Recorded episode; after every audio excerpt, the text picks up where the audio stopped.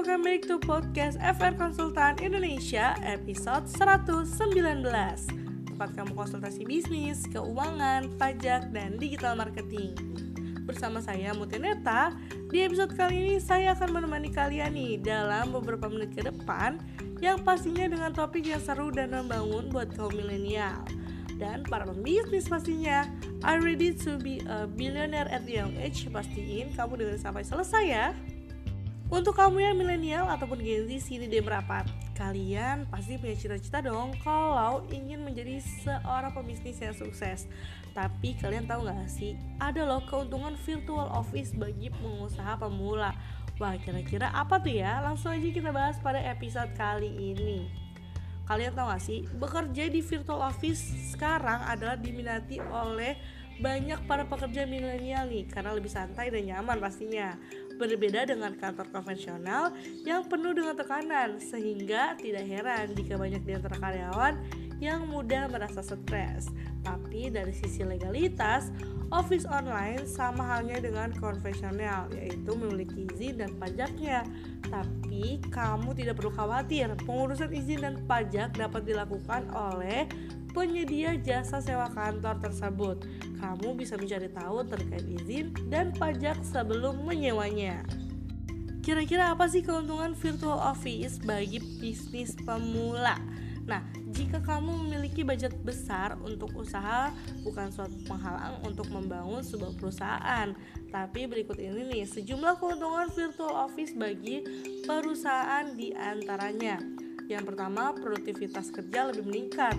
Kantor online ini berbeda dengan kantor konvensional karena kita dapat bekerja di mana saja dengan tenang, bahkan dapat memilih kapan waktu produktif untuk bekerja selama tugas selesai sesuai dengan deadline yang diberikan.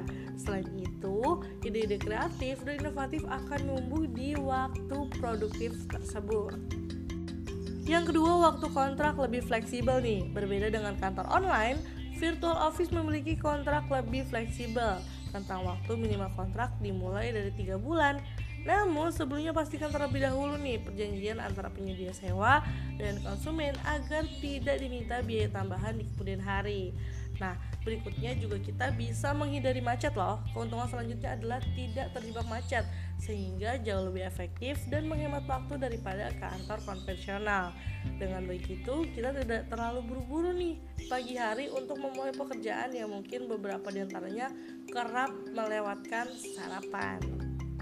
Yang keempat, menghemat biaya operasional. Dengan menggunakan virtual office, perusahaan juga bisa menghemat biaya operasional seperti instalasi perlengkapan kantor seperti meja, internet, tagihan listrik, telepon, dan lainnya. Bahkan kamu dapat menghemat hingga 90% karena biaya sewa sudah termasuk layanan yang ditawarkan. Yang kelima, menekan kepadatan bangunan.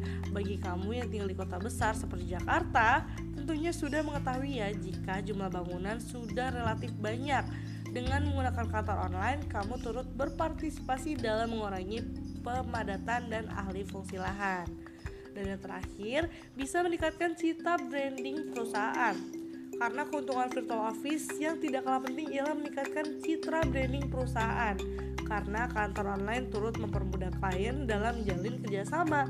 Terlebih jika kamu memiliki lokasi strategis sehingga mudah dikenal oleh banyak orang.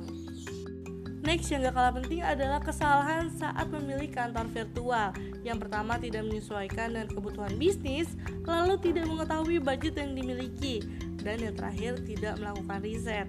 Nah itu beberapa hal yang harus kalian pikirkan ketika ingin mengubah menjadi virtual office bagi pengusaha pemula. Nah gimana nih, gak kerasa ya sekarang kita sudah berada di penghujung episode kali ini. Kira-kira menarik gak sih pembahasannya?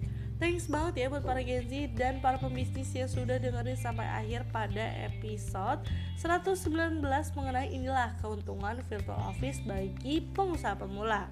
Untuk mendapatkan lebih banyak tentang tips dan trik tentang bisnis, keuangan, pajak, ataupun digital marketing, kalian pantau terus ya podcast FR Konsultan Indonesia dan tunggu update-nya di Instagram kita at FR Konsultan Indonesia.